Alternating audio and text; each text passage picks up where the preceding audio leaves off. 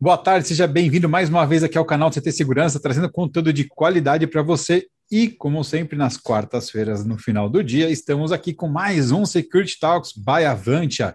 Mas antes de mais nada, vamos às nossas regrinhas de ouro. É isso aí. Se você não está inscrito no nosso canal ainda, aproveita agora e se inscreve rapidinho e também ative as notificações as notificações no modo todas, porque isso ajuda a impulsionar, né? A, a, você receber sempre tudo que a gente vai colocando no dia a dia, inclusive esse bate-papo aqui de quarta-feira.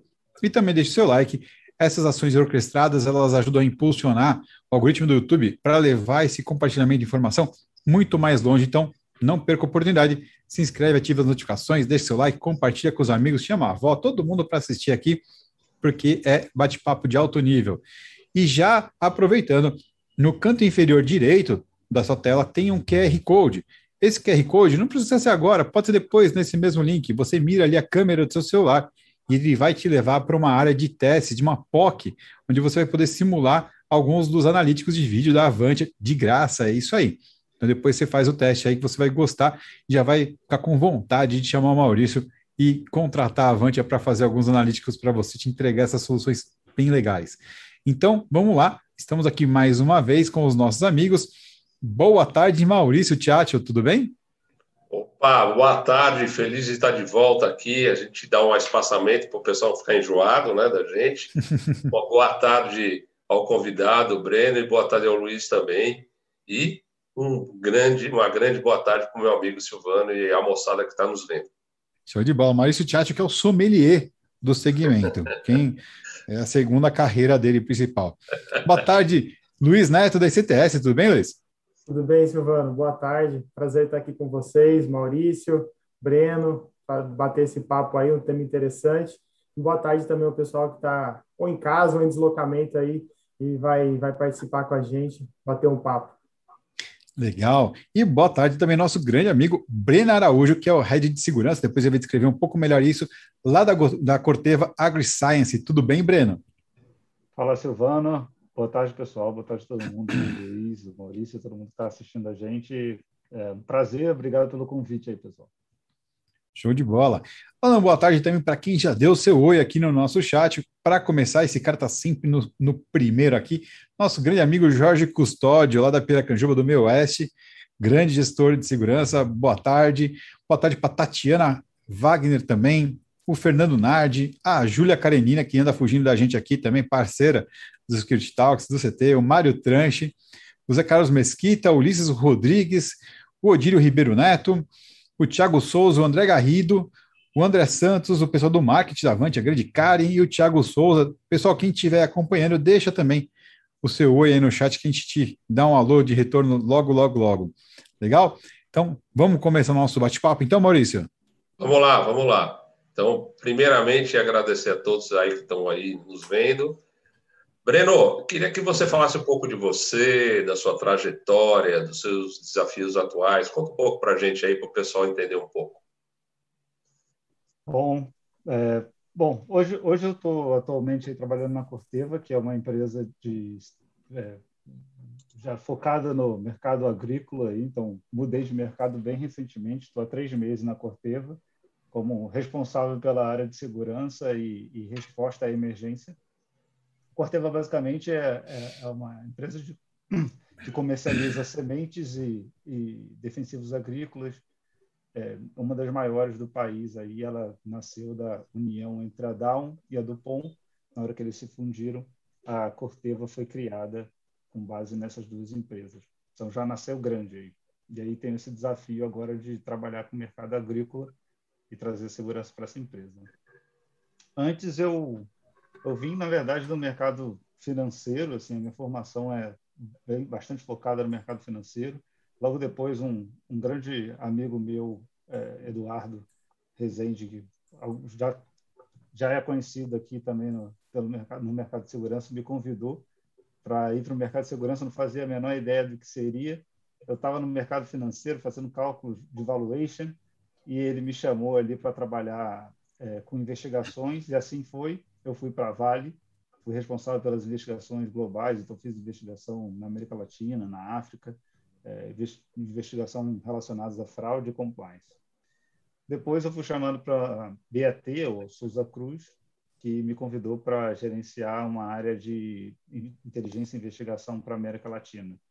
E, cara, um desafio enorme, são 4 mil roubos, é, um mercado ilícito de 50%, quer dizer, é maior do que todas as outras concorrentes juntas. Então, muito desafio, um aprendizado danado. É, muito bom trabalhar lá. Mas aí a Corteva chegou e chamou para trabalhar e estou aqui para aprender e, e, contribuir também. Legal. O Eduardo já teve presente com a gente aqui no Security Talks. Também, também. gente muito boa. É, exatamente. Assisti, eu assisti. Gostei demais. Muito bom. Bacana. Que currículo, hein, Breno? Uma carreira aí é, diferenciada, né? começando bem, bem multidisciplinar, começando no mercado, mercado financeiro, fazendo cálculo de valuation e está tá aqui falando de um plano de continuidade. É interessante. É, legal que acho que o tema né, que a gente tem para falar aqui, né, o, o, papel da segurança no plano de continuidade, pede até essa, essa multidisciplinaridade, né, ver diferentes aspectos das empresas e, e trazer isso para dentro de um plano de continuidade. É,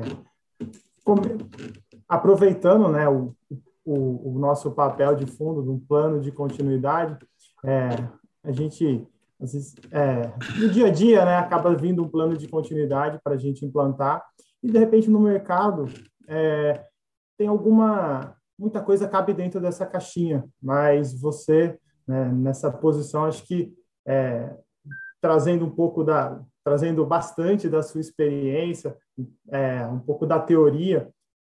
Conta um pouco mais aí o plano de continuidade, como a gente pode desmembrar, como que a gente vai separando, o que, que, que você vê aí nesse plano de continuidade? É, Luiz, você falou um ponto que eu acho assim fundamental, assim, é, na hora que esse, essa minha experiência antes do em finanças, né? Eu trabalhei, na verdade, na área financeira também, e mas eu, eu, trabalhei como trainee de uma empresa antes, que é a Light, é uma empresa de energia elétrica aqui. E aí, como você sabe que você vai, vai pulando de caixinha em caixinha, né? Você pula, trabalha numa área, depois trabalha em outra, trabalha em outra. Existe um job rotation. E acho que essa experiência foi fundamental para hoje eu entender e, e, gostar tanto do tema de, de continuidade, assim. E aí a gente vai conversando, mas é, vai, é fácil identificar que o, a, o plano de continuidade ele não é um plano de security de continuidade. Ele é um plano da companhia. Então, quando você tem um background, ou então quando você cria, por interesse, o background no negócio, é, é assim, algo, é um diferencial, eu acho que para o pro profissional da área de segurança, ele poder conhecer outras áreas, entender bastante do mercado. Então, quais são os produtos, como é fabricado, como é vendido, como é, quais são os desafios, qual é a missão. Muitas vezes a gente vê alguns profissionais que focam muito na área de segurança, né? Então, ficam ali na, na área e se pergunta ali algum algum detalhe do produto, algum detalhe do mercado e não sabe porque não, não expandiu. E para você ter um plano de continuidade, isso é necessário, assim, isso é fundamental então, acho que essa experiência que eu tive passada, acho que ajudou bastante. Cara, é, então, existe uma diferença entre plano de continuidade, plano emergencial, gestão de crise, é isso? Sim, sim. O, o plano de, de continuidade, muitas vezes as pessoas colocam debaixo do mesmo guarda-chuva, né? Falam que plano de crise, plano de emergência é tudo a mesma coisa. E é interessante uhum. falar aqui que não é. Assim. São três planos diferentes. Então, você tem o plano de crise, você tem um plano de emergência e você tem um plano de continuidade, não necessariamente nessa ordem. Mas o, o, a diferença, assim, pensando num caso prático, né, quando você tem um, um prédio e um prédio pegou fogo, num prédio importante para a companhia, você definitivamente você tem uma emergência. Então você tem que tirar as pessoas, você tem que chamar os bombeiros, apagar o, o, incêndio, você tem que evacuar o máximo possível. É, e isso é um, é um plano de emergência serve para isso. Se você tem um plano de emergência bem treinado, você consegue minimizar qualquer impacto às pessoas ao negócio em si, ao prédio que está ali passando por essa dificuldade. O plano de crise já é um plano que é além da emergência. Então, quando você tem, um, se esse prédio que pegou fogo acabou alastrando o fogo para uma comunidade próxima, e aí vai ter um impacto na comunidade, a, a população vai, vai ler sobre essa matéria, vai ler sobre esse, esse evento, é, a, a, reputação da companhia vai estar em jogo e vai ter outros impactos que vão muito além daquele prédio em si, a operação como um todo, as vendas, a produção podem estar impactadas. Aí sim você tem um plano de crise, que você vai trabalhar diversos outros aspectos, a comunicação, relações governamentais, relação com as autoridades, é, vendas, supply chain. Você vai trabalhar muitos outros aspectos para resolver aquela crise e passar por ela o mais rápido possível com o menor número de impactos. E o plano de continuidade, ele, diferente desses dois, desses dois, a intenção do plano de continuidade é trazer a companhia para o estado anterior o mais rápido possível. Então, o prédio pegou fogo, tem um gest a gestão de, de, de crise está tomando conta ali para tentar minimizar os impactos negativos que isso pode acontecer e o plano de, o, o, pessoal de continuidade já está pensando em como eu vou fazer a minha operação rodar como estava rodando ao, ou a um nível aceitável o mais rápido possível para que tenha um menor é, para que a empresa possa voltar aos trilhos o mais rápido possível. Então por exemplo depois que o fogo foi apagado né e, e a, a, as pessoas saíram não teve nenhuma vítima teve enfim você dali você vai pensar os laudos que você precisa ter para botar aquele prédio é, em funcionamento de volta, ou se você vai utilizar um outro é, depósito, um outro estoque, uma outra fábrica, se você, aonde você vai alocar suas pessoas para trabalhar e produzir, aonde vão suas vendas, como como vai ser, é, como você vai voltar a entregar o mais rápido possível. Então, o plano de continuidade está sempre focado na continuidade do negócio e que ele retorne o mais rápido possível a, ao status anterior da crise. Luiz, quer perguntar? Interessante. Não, não, tá. É, Para mim ficou claro aí. Eu levantei, eu levantei uma, a bola, queria ver a visão do Breno, como que ele enxerga essa, essa diferença dos planos. Né? Então, ficou, ficou interessante. Plano de, emer, plano de emergência, um, uma gestão de crise e depois um plano de continuidade bem, bem separado. Né? Cada um vai tratar uma etapa ali do, do problema. Né? É, bom, já, já, que, já que você trouxe a bola aqui, Maurício, é, como que a gente identifica ali o, o, plano, a necessidade de um plano de continuidade, a tratativa, né? A empresa, de repente, ela, ela responde a alguma emergência sem ter um plano. Não tem um plano, mas aconteceu um problema e ela acaba respondendo para isso. É, onde, onde que se encaixa? Eu estou aqui, estou na minha operação, vamos citar o caso aí do, de uma pandemia, por exemplo, uma, alguma, algum evento que acontece, e você não necessariamente você tem lá no seu plano de continuidade isso daí descrito, não, não tem essa resposta, mas você precisa responder de bate pronto, a companhia tem que continuar a produzir, tem que continuar a vender. É, como que a gente consegue ele saiu correndo para escrever um plano, eu vou sair, eu vou sair agir, como que a gente, como que é o ideal para a gente tratar isso daí? Eu não, não tenho lá descrito, mas aconteceu um problema. De repente eu não mapeei esse risco, ele não era conhecido para mim, mas ele me pegou. E agora eu tenho que tratar. Pois é, assim, eu acho que aí tem, tem duas, dois pontos do que você trouxe, é, Luiz, assim, é, muito importantes. Primeiro que o plano, quando você tem um plano estruturado, né, você evita muita correria. Então, assim, na hora que a crise acontece, na hora que o evento disruptivo acontece, pode ser um desastre, um desastre natural, um prédio caiu, um, avião caiu na sua estrutura, qualquer outra coisa, tá? Um, um, um sequestro de dados que está na moda agora, né? Tem um cyber-ataque. Tem muita coisa pode acontecer. E quando você está preparado para isso, Muitas vezes você está preparado para. Você já se preparou porque você fez uma identificação, você fez uma análise de risco para saber qual é o risco de você passar por, um, por uma dificuldade dessa. E aí, quando você fez esse, esse trabalho, você muitas vezes você criou as suas barreiras para que isso não acontecesse. Né? Você está prevenindo para que isso não aconteça, ou então não impacte tanto no seu, no, no seu negócio. E o plano serve exatamente para isso, não só para você olhar para o que eu posso fazer antes, com o que eu posso fazer depois também. Então, o, ele vai te dar o passo a passo E você não vai precisar, no momento que você está com o calor do clima ali, com, com o calor do, do, do momento de uma crise, de você estar tá vivendo uma crise, você não vai ter aquela calma para pensar o que efetivamente tem que ser feito. E por isso o plano é importante, porque você já vai ter as respostas ali do que tem que ser feito. Você pode até melhorar ele durante uma crise, porque cada crise, cada evento tem uma característica diferente, mas você já vai ter ali um guideline para você seguir e realizar as etapas da, da forma mais rápida possível. Agora, um segundo ponto que você trouxe, que eu acho assim super interessante, né? que o pessoal pergunta, não, mas eu tive uma crise, passei pela crise sem sem precisar de um plano, né? ainda tem gente que pensa assim, é, tem esse pensamento de não, a bola veio, dominei no peito e vou tocar, vou jogar o jogo. Aí, assim,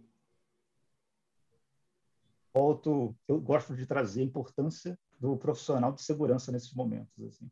Você pega, durante uma crise, por exemplo, da, da greve dos caminhoneiros, você tem é, muitas empresas foram extremamente impactadas, aquelas que dependem de, de, um supply chain funcionando bem, tiveram um impacto enorme né, pra, na, na, operação. E aí tem duas formas de você trabalhar. Né? Você tem a forma desordenada, que aí você chama todo mundo, e eu já vivi experiências é, junto com os companheiros de trabalho e eu já vivi experiências de ter 30 pessoas numa sala para tomar uma decisão. Então, assim, é uma coisa que não, não, faz muito sentido. Você tem uma reunião que você entra na reunião sem saber muito bem o que vai ser discutido, você começa a debater um monte de temas, alguém traz uma coisa que leu aqui no WhatsApp, que a tia mandou, olha, minha tia mandou isso aqui, parece que a greve vai piorar, hein? E aí você tem aquela, aquele monte de, de burburinho, a, a tomada de decisão confusa, porque você não sabe ali quem está tomando a decisão efetivamente, um fala uma coisa, outro fala uma coisa, tem três tomadores de decisão para, uma mesmo, mesmo tema, e você acaba terminando a reunião sem saber muito bem para onde você está indo, qual é o plano de ação, o que cada um tem que fazer. E o papel do gestor de segurança Entendi. nesse momento é exatamente organizar isso. Assim. Mesmo que você não tenha um plano, se você tem um gestor de segurança preparado, ele vai trazer uma orientação nesse momento para que você passe o mais rápido da crise, mesmo sem plano. Então, você vai trazer é, que a tomada de decisão tem que ser um grupo menor para uma tomada de decisão mais assertiva, mais rápida. É um momento crítico, tem que tomar a decisão de forma mais rápida. Você vai tomar a decisão baseada em fatos, o que não é fato nem traz. O WhatsApp que o pessoal passou não traz nessa reunião só fatos, efetivamente. Você vai é, descentralizar parte das decisões, porque não vale a pena, durante o um incêndio, você ligar para o presidente e falar: devo apagar o incêndio aqui? Qual o extintor que eu vou usar? Né? Você tem que descentralizar também parte das decisões e colocar na, na, na mão da sua equipe, que você determinou, quem vai tomar determinadas decisões, muitas vezes são níveis maiores do que usualmente aquela pessoa tomaria, para que as ações sejam feitas de forma mais céleres, a tomada de decisão seja feita de forma mais rápida e baseada em fatos. Assim como muitos outros temas que eu acho que um, o papel do gestor de segurança nessa hora é fundamental. assim. É, é eu queria só fazer uma pergunta rápida, Entendi. porque a gente é, falou aqui... A gente vem sempre falando daquela máxima, né, do gestor ter... Maurício? Maurício está tendo algum probleminha de pegar tá a internet. Um delayzinho lá, né? É. Tá ouvindo, Maurício? Oi? Tá por aí? Tá qual o plano de continuidade? Vamos é, estabelecer então. aqui, ó. Enquanto o Maurício restabelece ali a liga, deixa eu fazer uma pergunta rápida então para você, aproveitando. É, você falou a respeito, né? Estava explicando a respeito de plano de emergência, gestão de crise e é, plano de continuidade. É impressão minha, ou quando eu crio o processo de criar um plano de continuidade, automaticamente os filhotes que ele vai brotando ali já é parte da gestão de risco, né? E parte também já da, do plano emergencial, ou seja, no processo de criação disso, eu já acabo documentando e criando tudo isso junto no processo, ou não, são pensamentos diferentes? Não, é natural que seja feito seja feito tudo junto. É, na hora que você identificou ali que você tem um risco de um, um, um, impacto enorme numa determinada função da sua companhia e você precisa de um plano de emergência, então, assim, ali você já determina que, olha, aqui é necessário um plano de emergência. Se a gente tiver que evacuar essa, essa, esse site, se a gente tiver que fazer alguma coisa, a gente precisa de um plano de emergência aqui. É, mas o plano de continuidade acontece de algumas vezes você também fazer plano de continuidade para áreas que às vezes não necessariamente precisam de um plano de emergência. Assim. Então você tem é, continuidade, crises que você é, pode lidar sem, sem ser uma emergência como um fogo. Né? Por exemplo, a greve é um. Então, você teve a greve, é muito mais uma gestão de crise do que uma emergência em si. Né?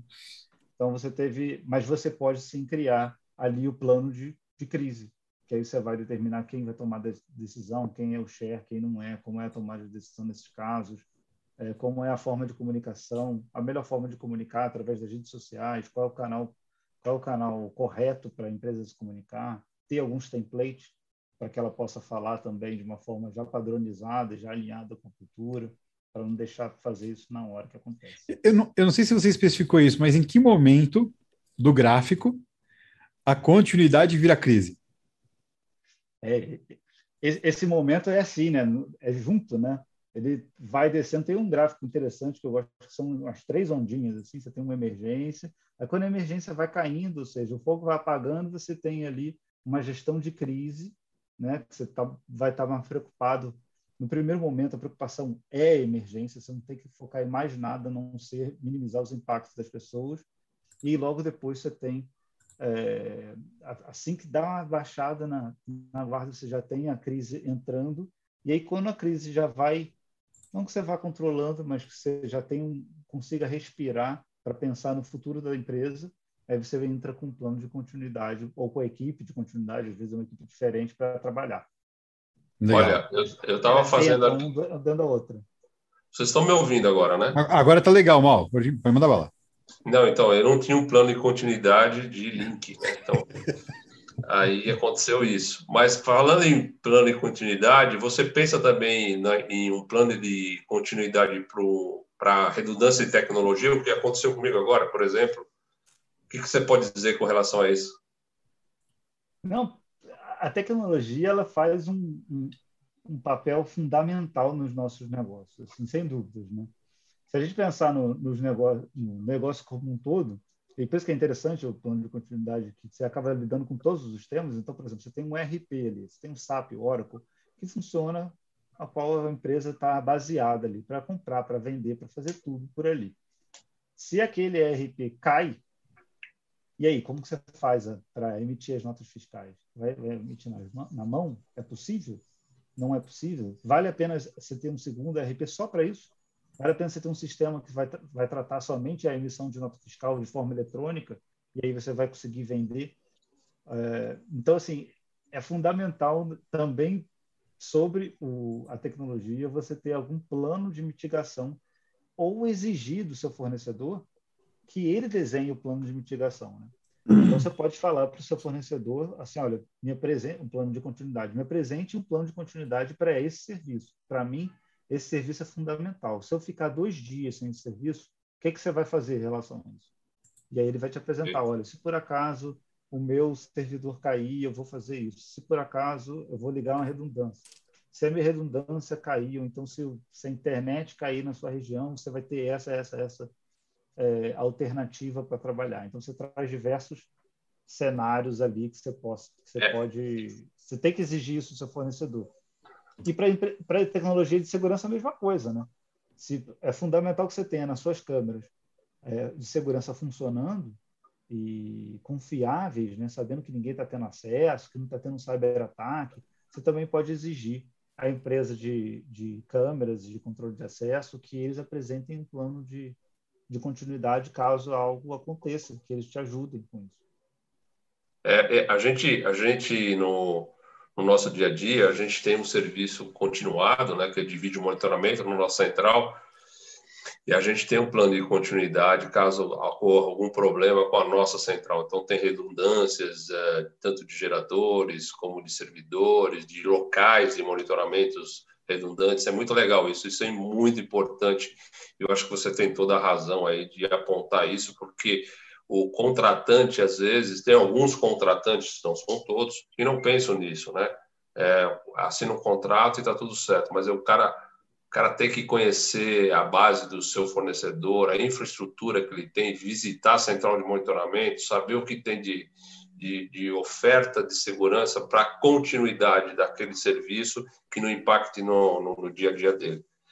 Luiz, por favor, é, talvez sua vez. O... Não, ok, é nossa conversa, né? nosso bate-papo. É... Você comentou fornecedores, você trouxe aí questão supply chain, a cadeia, né? Como é que funciona e a gente o negócio para vender, produzir, em geral, ele vai depender de outras empresas, outros fornecedores, ele tem toda a cadeia dele ali para suprir. É, a gente aí trazendo aqui né, o papel do gestor de segurança. Você, como um gestor de segurança, vai conhecer a sua cadeia de supply chain, o que, que a, a máquina produz. A gente falou de tecnologia, né, para a gente beneficiar alguma coisa, você depende de uma máquina, por exemplo. É, você, como um, um gestor, né, um gestor de segurança, um gestor de riscos, que trabalha, você não vai ter a, a noção ali da produção. Como que a gente, como que se deve fazer isso? Como que a gente traduz esse toda essa cadeia da empresa, o papel com os fornecedores, eu tenho que trazer isso para dentro de um, um plano de continuidade para que eu continue trabalhando. Como que, como que a gente articula isso daí dentro de um plano? Qual que é o papel aí do gestor de segurança nisso? Luiz, é, é, esse é o ponto. Assim é, eu, eu, eu, gosto tanto desse tema de, de gestão de continuidade, acho que muito por isso. Assim. Eu acho que é uma mudança muito forte do paradigma da nossa, da nossa função como gestor de segurança. Né? A pessoa pensa. Tem muita gente que ainda pensa que o gestor de segurança, ou e trabalha assim, né? que olha o gestor de segurança como gestor de segurança patrimonial. Né? Então, você tem a câmera, o controle de acesso, o guarda, é, que está trabalhando ali, o vigilante. E, assim, que é uma, uma parte fundamental e super importante para a companhia.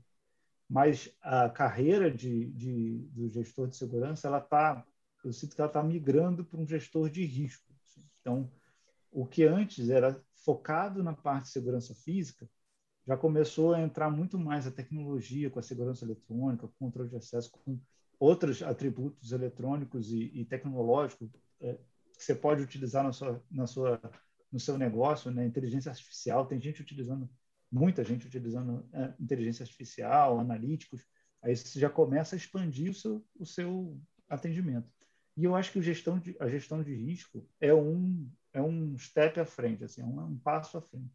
Na hora que você é um gestor de risco, você não importa se o risco é um risco de segurança. Na hora que você vai conversar com o dono da fábrica, o gerente da fábrica, você vai chamar ele e vai perguntar assim: o que pode acontecer que vai causar um reboliço aqui na sua fábrica? Aí o cara fala: pô, aquela máquina ali não pode quebrar. Aquela máquina ali não pode quebrar. Aí tá. Quanto tempo que ela pode ficar quebrada? Ela fala assim: ah, se ela acontecer alguma, se acontecer alguma coisa, questão de uma hora eu já tenho impacto enorme na minha companhia. E aí cabe ao gestor de risco chamar assim, então você precisa de um plano para essa se essa máquina quebrar. Que pode acontecer muita coisa aqui. Pode vir um funcionário insatisfeito e quebrar a máquina ou cair, ter um, terremoto, um, furacão, qualquer outra coisa.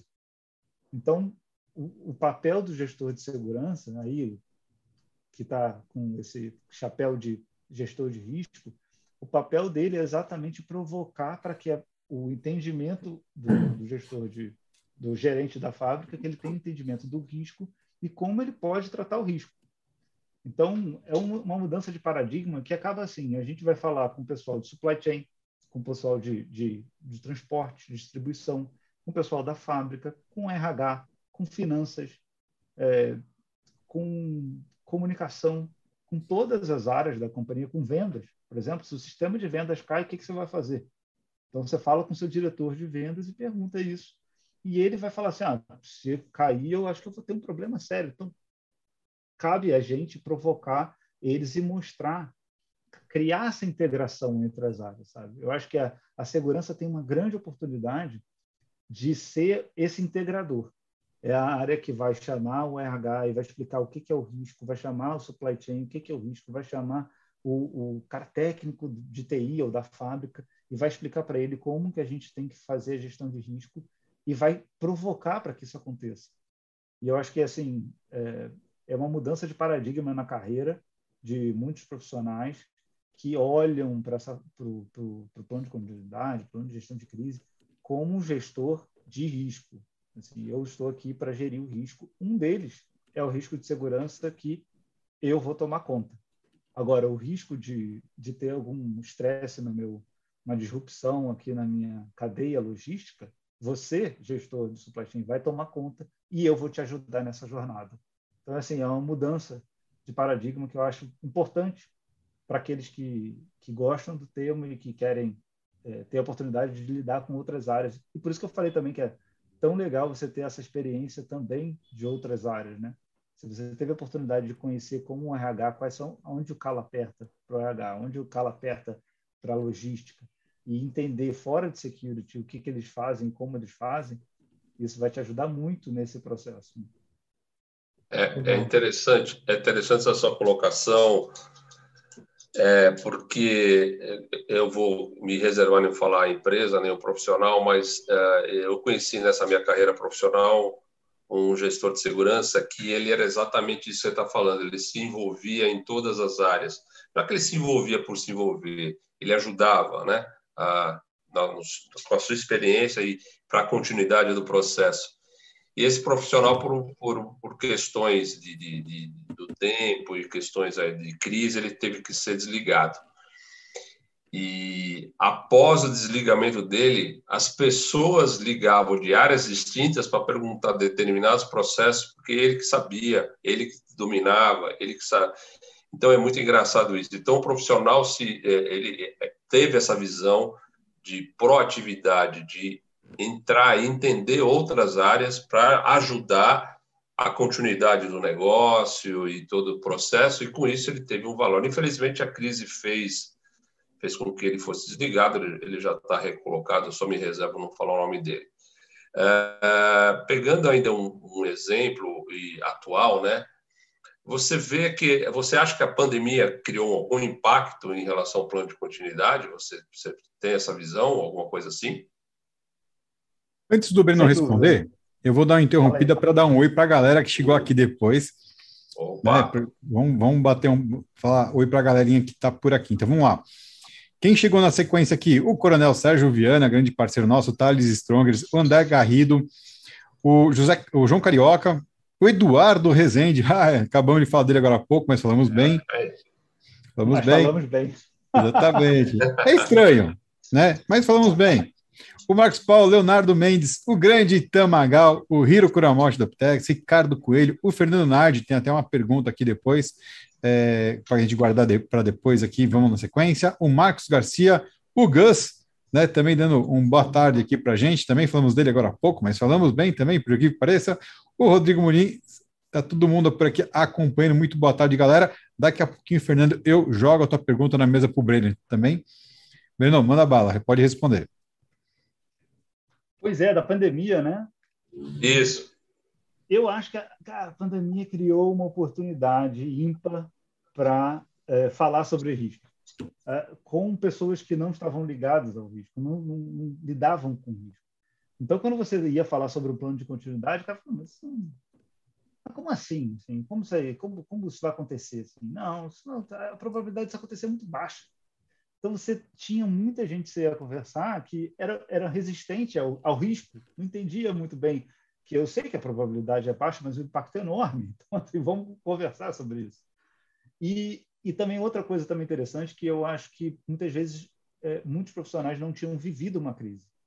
Então, porque você tem a, a crise, por exemplo, do, do a crise do, dos caminhoneiros, é uma crise local, né? Você tem ali no, ok, foi num país, mas você tem muitas empresas de tecnologia que não sentiram impacto.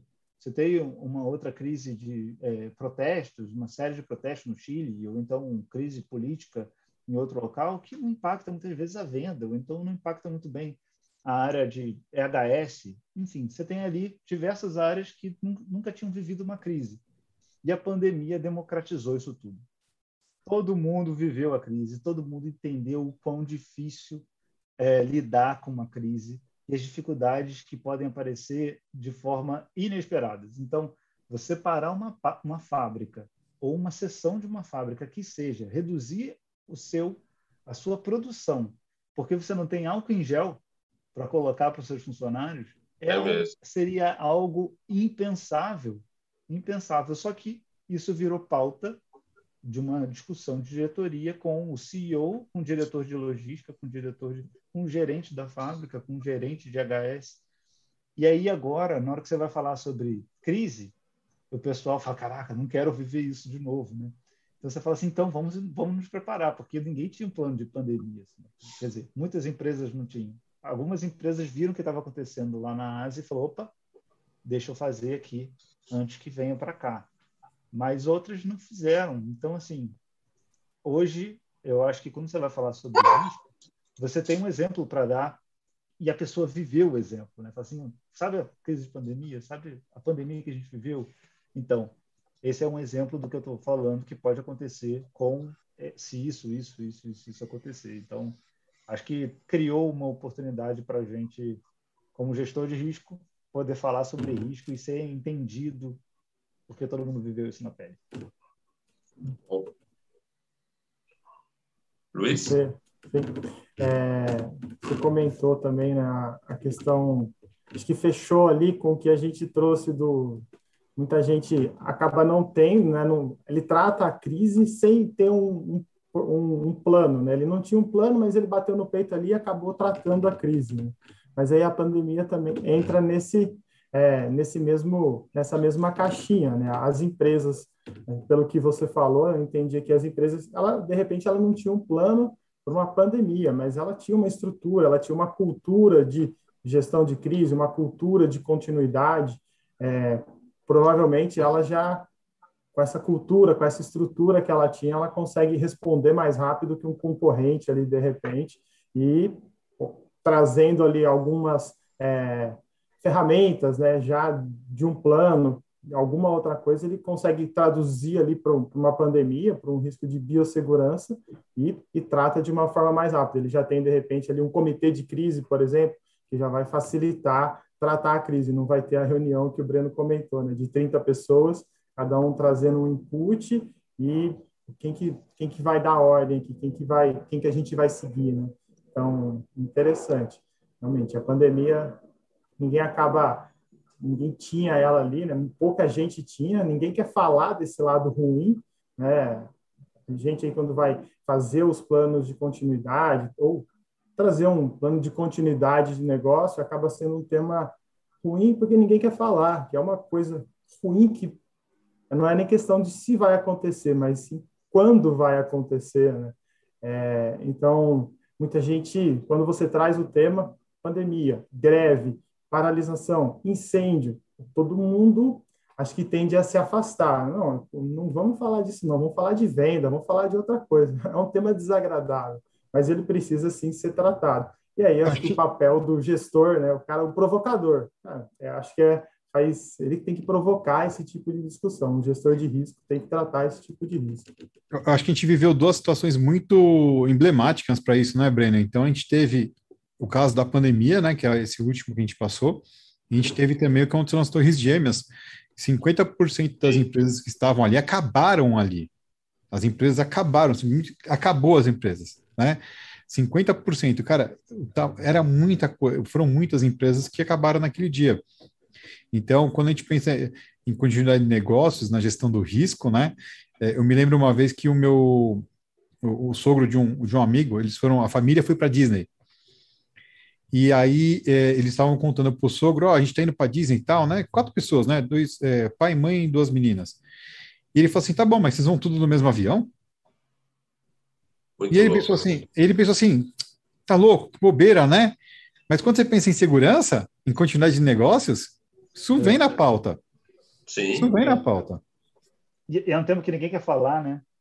Eu, uma coisa que eu costumo uh, lembrar, assim, recordar uma analogia que eu costumo falar para o pessoal, eu falo, cara, você não está nos 100 metros rasos. Infelizmente, os negócios não são 100 metros que você vai iniciar ali, ou então numa corrida, né? não é um tiro de 100 metros que você vai, tchum, termina, quem chegar primeiro vence. Infelizmente, a corrida, do, do ou felizmente, não sei, mas a, a, a, corrida dos negócios é uma corrida de obstáculos. Então, você não é o quão rápido você consegue chegar é, correndo direto, é o quão rápido você consegue correr entre, nos intervalos, ser mais eficiente nos intervalos e atravessar os obstáculos.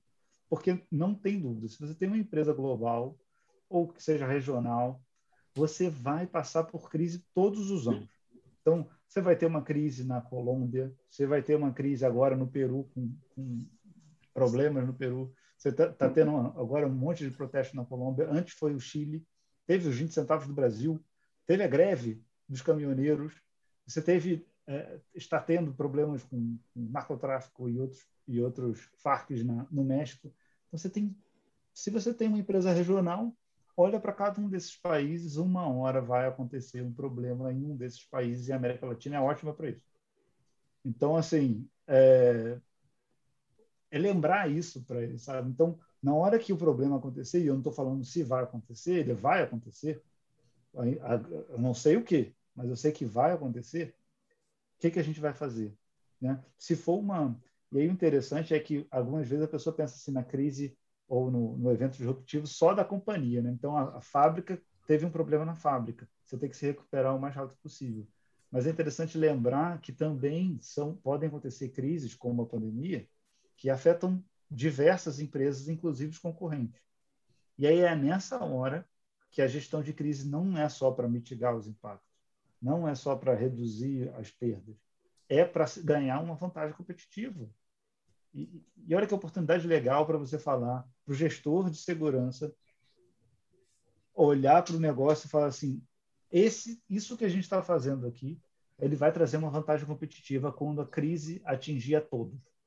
Então, as empresas que estavam melhor preparadas para a pandemia, que tinham uma equipe de relações governamentais que foi necessária para lidar, para não fechar a fábrica, para manter a, fábrica trabalhando, que tinha uma equipe de, de EHS para fazer um, um, um, trabalho mais efetivo com, com o a distanciamento dentro das, dentro das suas unidades, ou que teve uma equipe de compras mais preparada para fazer as compras dos, dos eh, materiais de prevenção, essa empresa saiu, saiu em vantagem.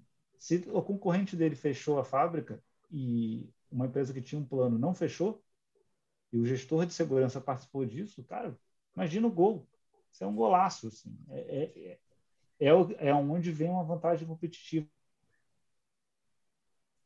Interessante. É onde a crise vira uma oportunidade também, né? Silvano, faça aquela pergunta lá que tinha aí do, do, do pessoal que está assistindo, por favor. Ah, o Fernando, o, o, Fernando Nardi ele perguntou o seguinte: se tem algum case que você teve que colocar em prática, né, o plano de continuidade em ação? É, o, o, o, da pandemia é covardia falar, mas o da pandemia foi mais ou menos o que aconteceu. A, a, na empresa que eu estava antes, ela tinha unidades na, na Ásia, e aí a Ásia saiu muito à frente da gente. Né? Então, a Ásia começou a ter a, pandemia se alastrar, lockdown, começou a acontecer por lá. Então, as fábricas começaram a ter que ser fechadas. Então, você teve outros, outros locais que vieram antes do Brasil. O Brasil, se, se, se bem para recordar, aí, ele passou um bom tempo sem estar é, tá no, no foco da pandemia como a gente passou logo depois. Então, esse tempo que a gente ganhou, quando as coisas começaram a acontecer nos outros países, a gente falou: opa, vem cá, vamos fazer um plano de, de continuidade para a pandemia. E assim foi feito. A gente até tinha uns planos é, é, da gripe aviária, algumas coisas assim, mas teve que ser bastante atualizado e, e, e, trabalhado. E aí ali a gente colocou o plano de ação em prática assim, na, na empresa. Então, quando a gente foi conversar com a diretoria, existia um plano, existia um plano de ação do que fazer quando a pandemia estourasse. E aí, quando ela veio, efetivamente, a gente estava mais preparado. Legal. Bom, é, por favor, por favor. Não, eu ia fazer só um parece que eu lembrei agora que eu falei que estava atualizado, né, que a gente da, da gripe aviária e tal.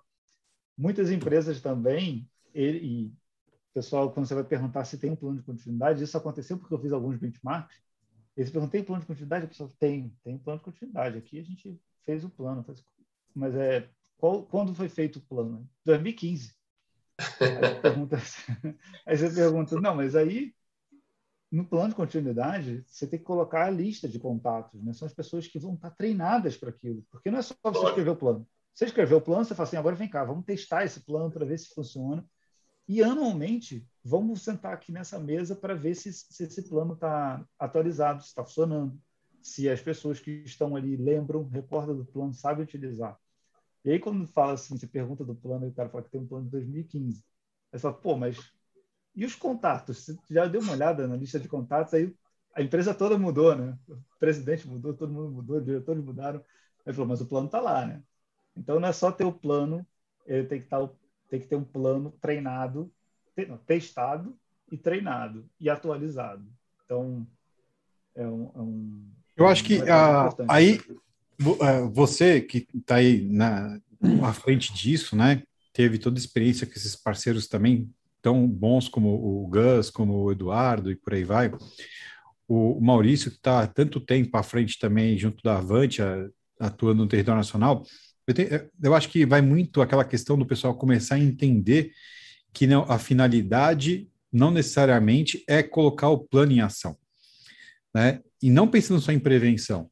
Eu acho que tem um ganho nesse, nesse processo que a, as empresas ignoram muitas vezes, que é o seguinte: se eu vou para academia para ficar forte, né? Ou então eu vou correr na rua para ter um, um, corpo melhor, é, eu vou exercitar, vou ganhar massa muscular, enfim, vou estar com o meu corpo mais em ordem.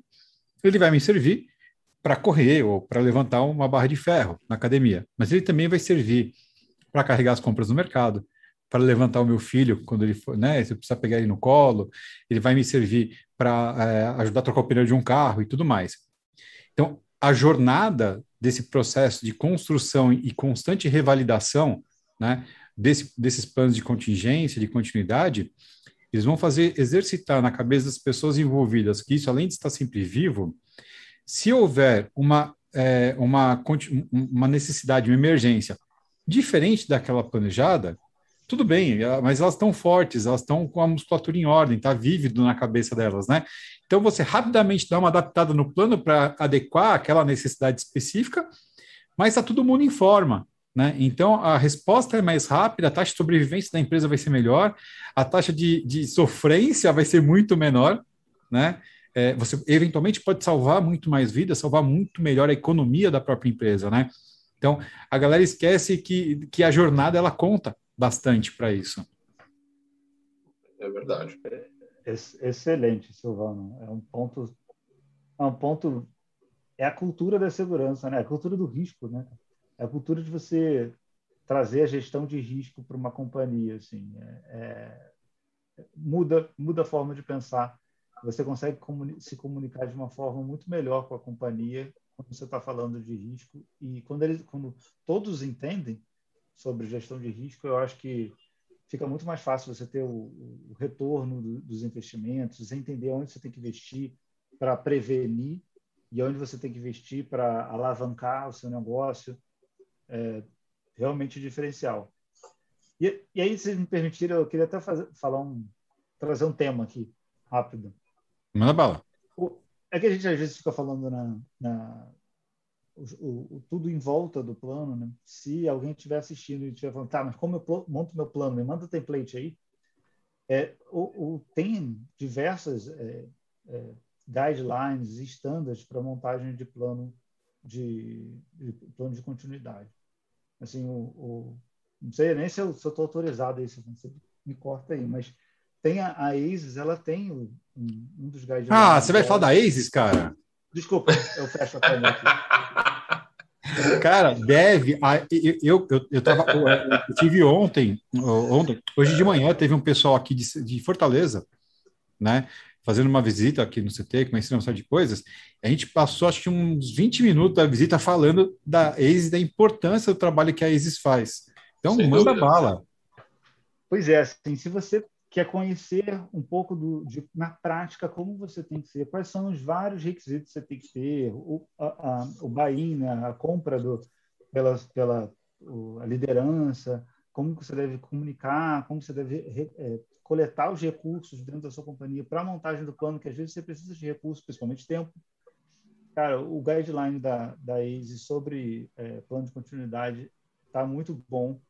É, eu tive a honra de fazer parte do, da elaboração, então a ASE me chamou para fazer parte do, do comitê técnico para escrever o guideline. Então, se vocês não gostarem, não foi culpa minha, foi dos outros que também contribuíram, mas pode falar comigo aí também qualquer coisa. E, e eu acho que ali traz um passo a passo na prática, sabe? Então, você pega ali, você sabe mais ou menos qual é a primeira etapa, então de você fazer o risk assessment, de você analisar os riscos como um todo, chamar os, os, a, as outras as outras áreas para conversar, explicar o que, que é, e aí você vender esse, essa etapa, depois você vai, depois que você fez a análise de risco, você vai é, desenhar o nível de tolerância. Então, assim, quanto, que é mais ou menos aquele exemplo que a gente falou, né? A, a, a máquina não, não pode quebrar. Tá, mas quanto tempo, se ela ficar quebrada, a gente vai ter, vai ser aceitável? Ah, duas horas eu aceito. Tá, então, qual é o nosso plano para que a gente, em duas horas, a gente retorne essa máquina ao funcionamento? Então, é essa provocação que fala um pouco do, no, no guideline lá.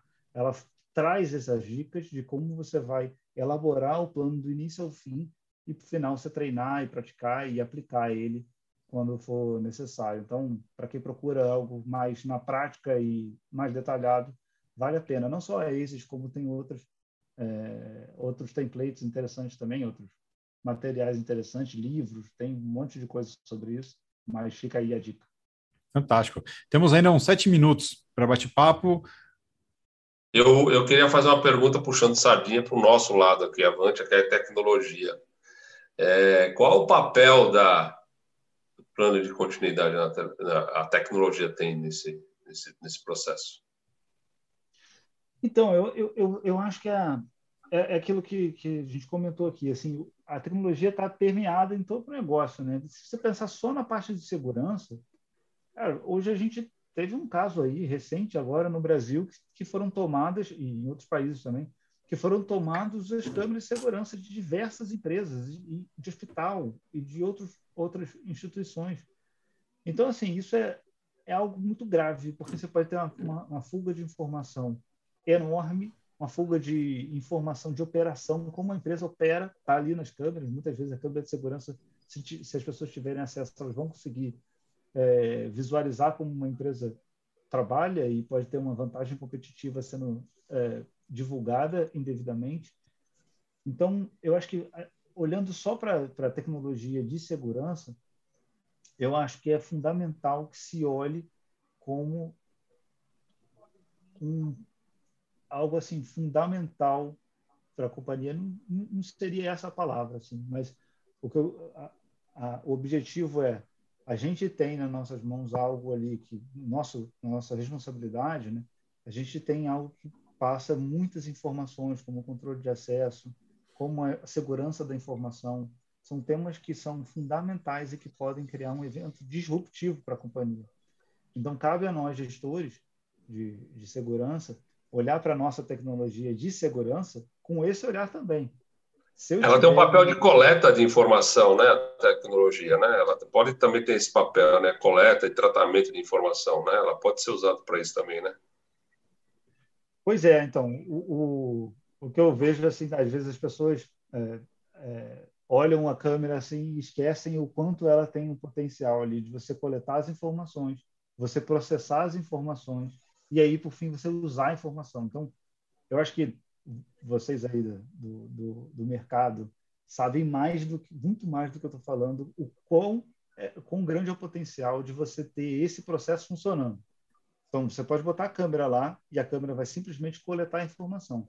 Mas se você não tratar essa informação, isso, você simplesmente ter a informação ali, ter a imagem, e aí vou contar uma, um caso que eu, eu fazendo um assessment, um risk assessment em alguns sites de uma, uma uma empresa aí, eu conversando com o pessoal, eu falei assim, ah, quantas câmeras você... Como, como é o protocolo de segurança aqui? O cara falou, não, a gente está aqui muito bem, a gente tem 27 câmeras.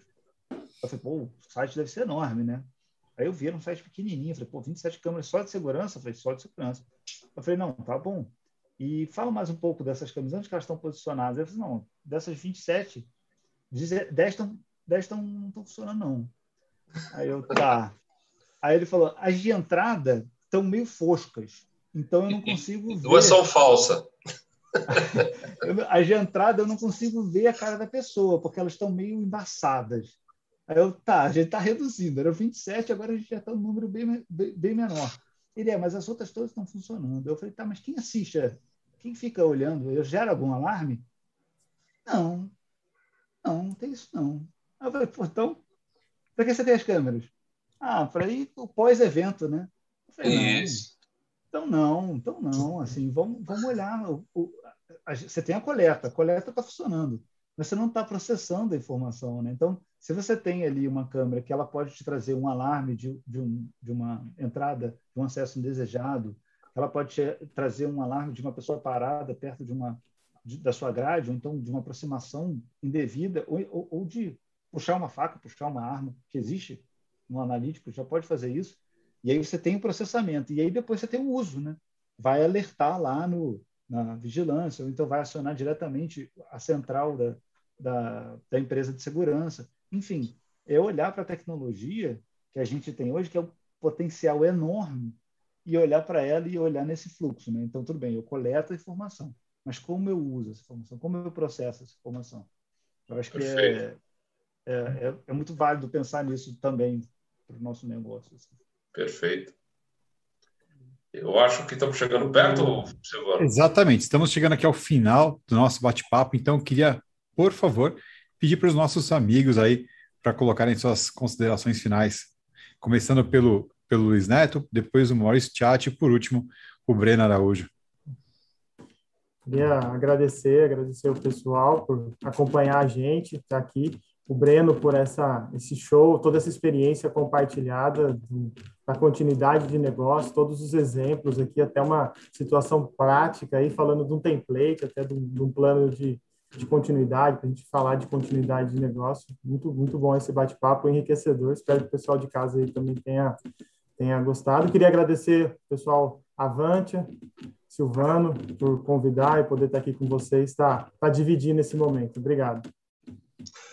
Bom, eu queria agradecer o Breno, foi um show, muito obrigado, engrandece aí o Security Talks, a nosso, o nosso propósito de gerar conteúdo aí para o o mercado de segurança, isso está valendo, então você fez parte disso, agradecer mesmo de coração, sem dúvida nenhuma, agradecer meu amigo Silvano e o CT Segurança pelo apoio de sempre, e agradecer todo mundo aí que está nos ouvindo e vendo, e falar que isso aí vai ficar gravado no YouTube e todo mundo vai ter acesso depois. Então, muito obrigado aí a todos.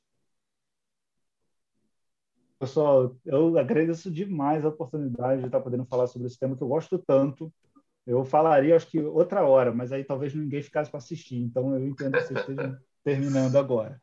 Mas eu gosto demais desse tema e eu vejo isso muito como o futuro do, do, da nossa profissão. E eu gostaria de ver muita gente, muito mais gente de security debatendo sobre risco, debatendo sobre continuidade. Então, fico assim super aberto aí se alguém quiser entrar em contato, tem meu LinkedIn ou, ou através do chat aí falem. Eu tenho o maior prazer de conversar sobre esse tema e só tenho a agradecer aí a, a, a Avante, ao Security Talks, a STS também pelo Luiz, o Silvano e o Maurício pelo convite todo mundo que assistiu aí compartilhou, e interagiu no, no, no chat. Obrigado. Show de bola. E pessoal, não esquece, tá? Aí no cantinho direito da sua tela tem o QR Code, que é onde você clica, mirando ali a lente da sua, sua câmera do celular, ele vai te levar direto para um ambiente de testes da Avante, onde você pode experimentar, né, fazer uma POC na sua casa, no seu escritório, de algumas das soluções do Avante. Então não perde tempo e aproveita e vai lá. E é importante também a gente aproveitar o momento, né, não, não menos importante do que é, falar que na próxima semana nós temos mais um Security Talks, na quarta-feira às 17 horas. Nosso convidado da semana que vem é o Dionísio Campos. Ele é da Security, ele é Security Manager Latam da Motorola. E o tema que a gente vai falar é Risk Assessment. Então, vamos dar continuidade a esse tema que é fundamental aqui. Obrigado a você que nos acompanhou. Não esquece de se inscrever, deixar seu like aí e também ativar as notificações.